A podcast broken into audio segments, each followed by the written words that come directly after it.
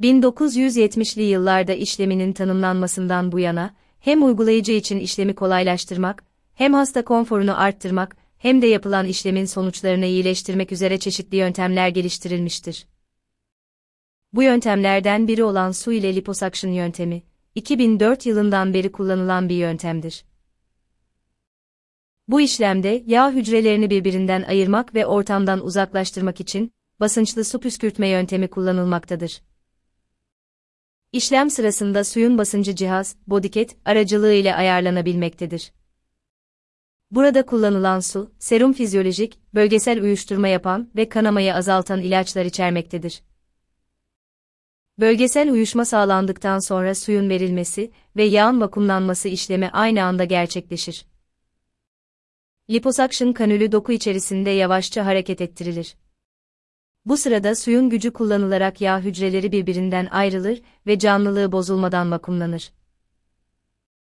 Sistem sanki bir üzüm salkımındaki üzüm tanelerini tek tek uzaklaştırır gibi, yağ hücrelerini bulunduğu yerden ayırır ve beraberinde verilen sıvının da yardımı ile minimal bir negatif basınçla yağ vakumlar.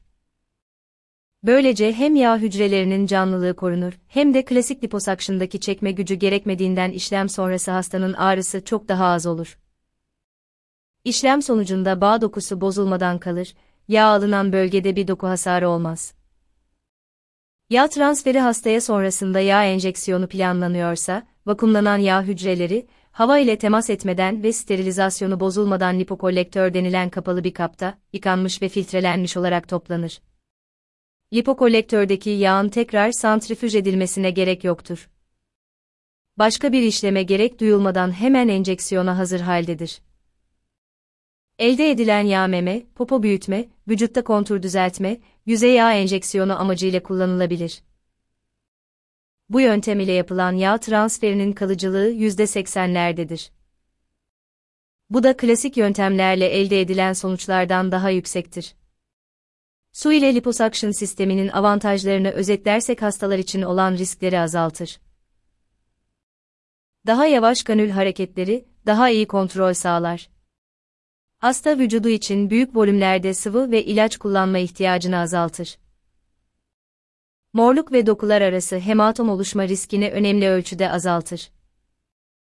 Hem operasyon sırasında hem de sonrasındaki ağrıyı azaltır. Diğer liposuction yöntemleriyle karşılaştırıldığında operasyonun toplam süresini kısaltır. Hastaya liposuction yanı sıra lipofilling planlanıyorsa, büyük volümlerde yağ, canlılığı bozulmadan, en uygun koşullarda ve klasik yöntemlere göre en hızlı şekilde elde edilebilir. Tüm bu işlemler lokal anestezi altında veya bir miktar sedasyon ile gerçekleştirilebilir. Hastanın genel anestezi almasına gerek yoktur.